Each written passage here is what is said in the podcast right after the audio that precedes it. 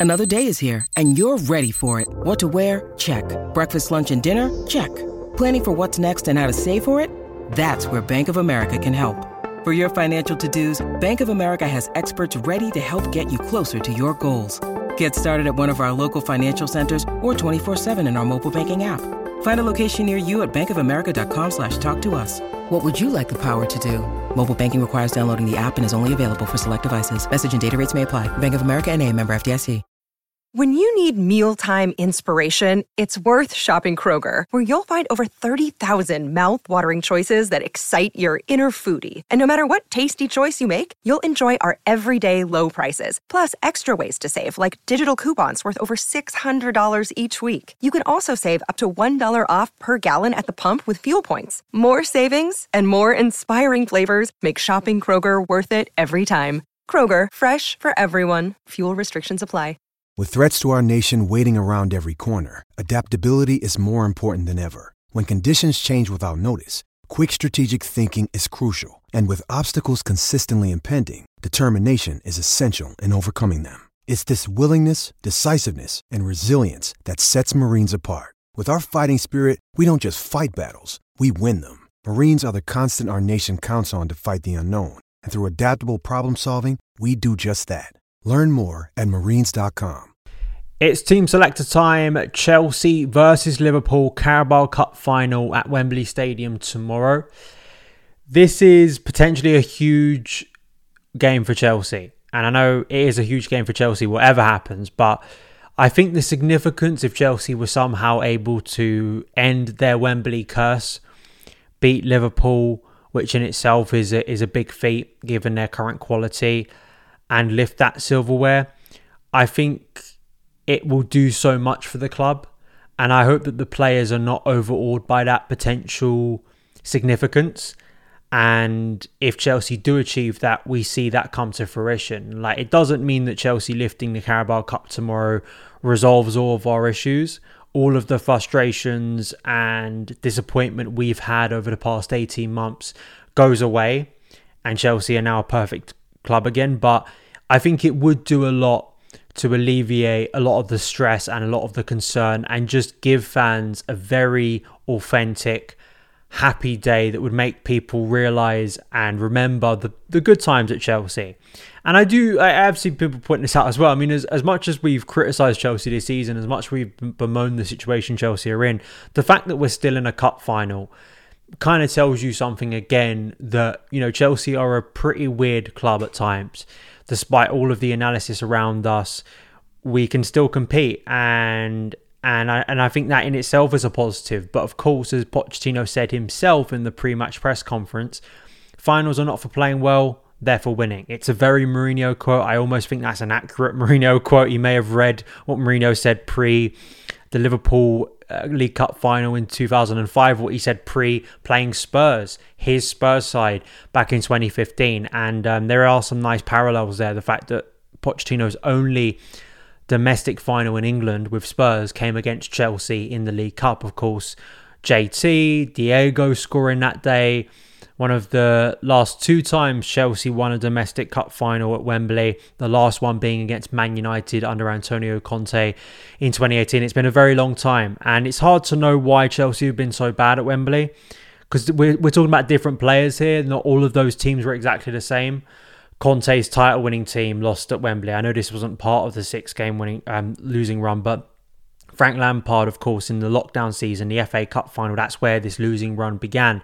We've had a couple of close games against Liverpool, two penalty shootouts, which could have gone another way. So I think, it, unfortunately, it has culminated in this pressure that we have to win tomorrow to end this horrendous run. But it is what it is. But you have to also factor in that Chelsea, this group of Chelsea players, actually, few of them were there for the last time, given how much of a squad turnover there has been since the FA Cup final in May of 2022. Let's look at Liverpool. Um, there wasn't a lot to go off with Pochettino's press conference, to be honest with you. The biggest team news he gave was around Thiago Silva. We'll get to that with my team selector, what I think about a potential Silva return. But in the case of Liverpool, they do have some injury concerns, but the way the media has been covering it has been the usual fawning and pandering and bending over backwards to talk about how wonderful Liverpool is, how much sympathy we should all have for Liverpool. Liverpool are the favourites for this game. And I fully expect that Mo Salah, Darwin Nunez, Dominic Szoboszlai will all be featuring in some capacity in tomorrow's game. That helps Chelsea if Mohamed Salah ain't playing because, of course, he is their top goal scorer. But the idea that Liverpool are suffering an injury crisis anywhere close to what Chelsea have basically all season, what Man United have all season, what Newcastle have all season is just farcical. But again, we we know this with the with the media with Liverpool, right? They they they focus in on Liverpool's weaknesses. They they highlight them as if they're something unique and something different, and they're suffering from something that no one else can, so they deserve sympathy. They don't. They're going for a Premier League title. They have great players. They have a great head coach, and if they lose tomorrow, they would have been undone by a Chelsea team who probably shouldn't be beating them. So that that's the reality. They are not underdogs for this game. So any chatter about that is just absolutely farcical. But you know, Liverpool did comprehensively beat Chelsea last time. And I think the big the big thing I've been thinking about is how do Chelsea try and prevent that happening again? I think John McKenzie made a really good point from Tifo about why Liverpool give more problems to Pochettino's Chelsea than say Man City do. Man City are a lot more about retaining at times quite passive possession, whilst Liverpool are a lot more run and gun kind of in your face direct style of football. There was a simplicity when watching back the game in January that they targeted so direct the way Darwin Nunez was able to run in behind Chelsea's defence. The lack of speed in Chelsea's defence was a real, real problem. The distances between Chelsea as a team was a real problem then. And Liverpool, I think, quickly worked out that because of that disconnect, if you could bypass Chelsea's initial press, there was this massive gaping hole to run into, and that's where a lot of the goals came from.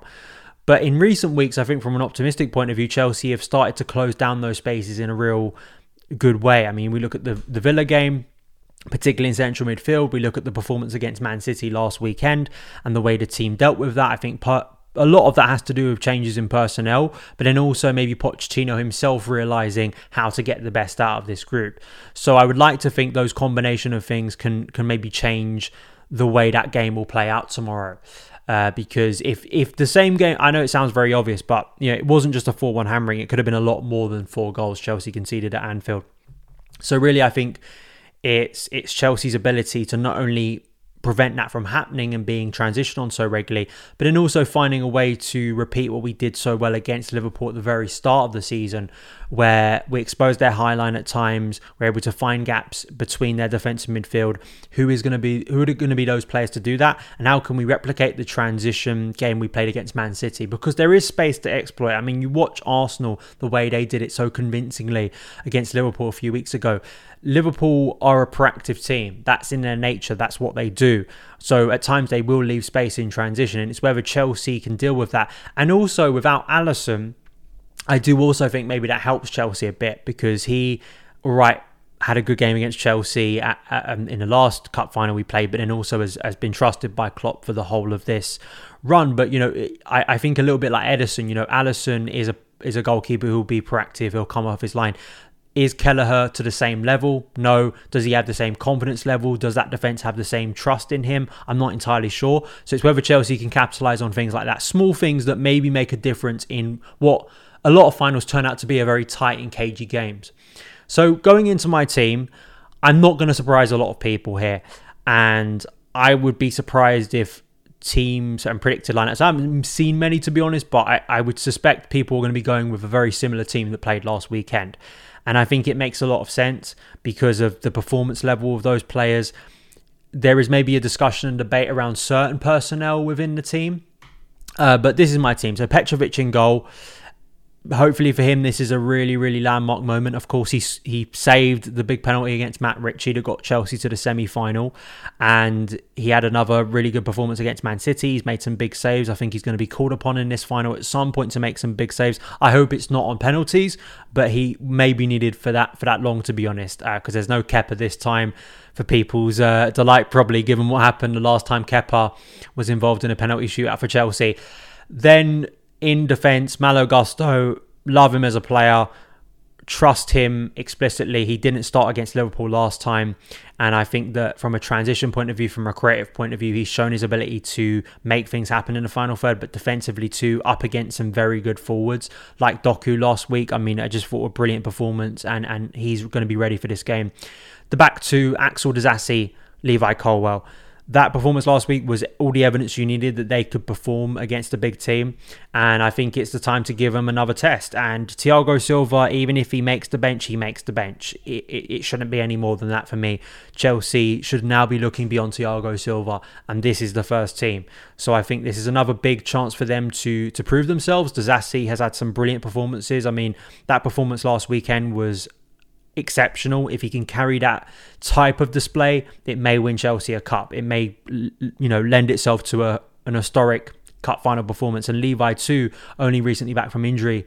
You saw the passion and the dedication and the precision of his performance. Ben Chilwell maybe can finally put some of those Wembley Blues uh, behind him. And then in midfield, Enzo Fernandez, Moises Caicedo. I think both of these players are going to be huge especially when you think about Enzo Fernandez's performance, his performance right at the start of the season against Liverpool was amazing. The way he was able to break through Liverpool's uh, lines of press, you know, especially first time passes, and then also running beyond the ball. I want to see a little bit of that. Again, I know people talk about his positioning, but we want to see at times those midfielders make runs beyond the ball because sometimes that's how you break down a defence. But I think Enzo is going to be a key player for Chelsea tomorrow if Chelsea win. And, and obviously, I think it's the same for Moises Caicedo.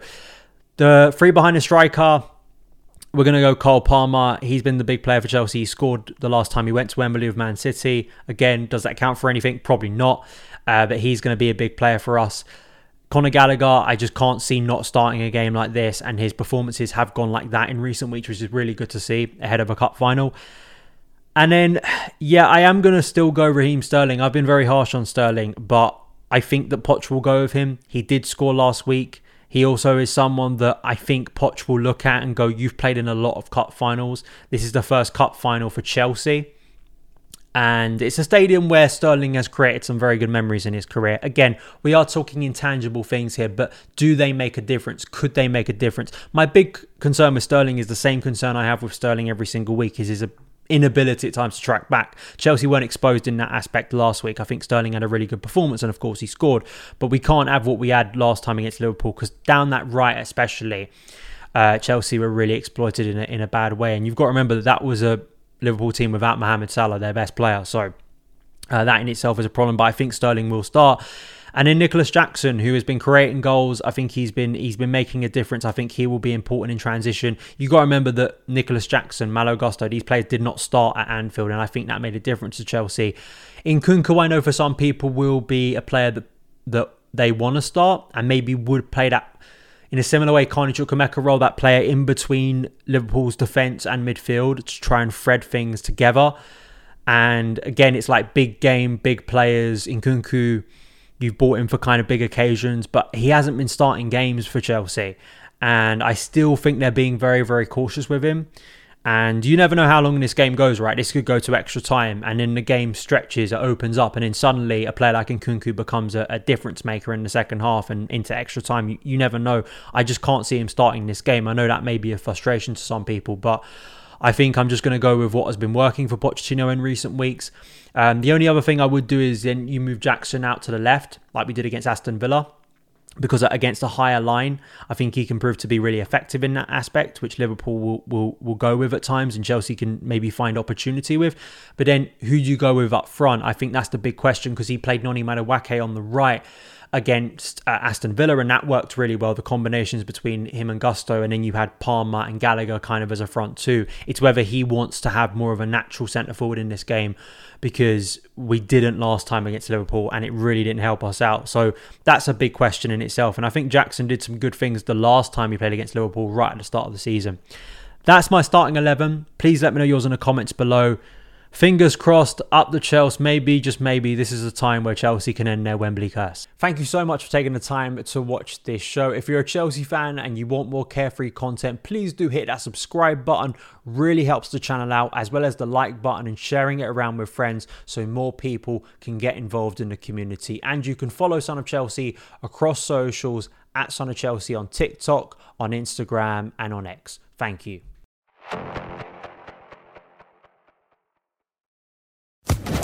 Social Podcast Network.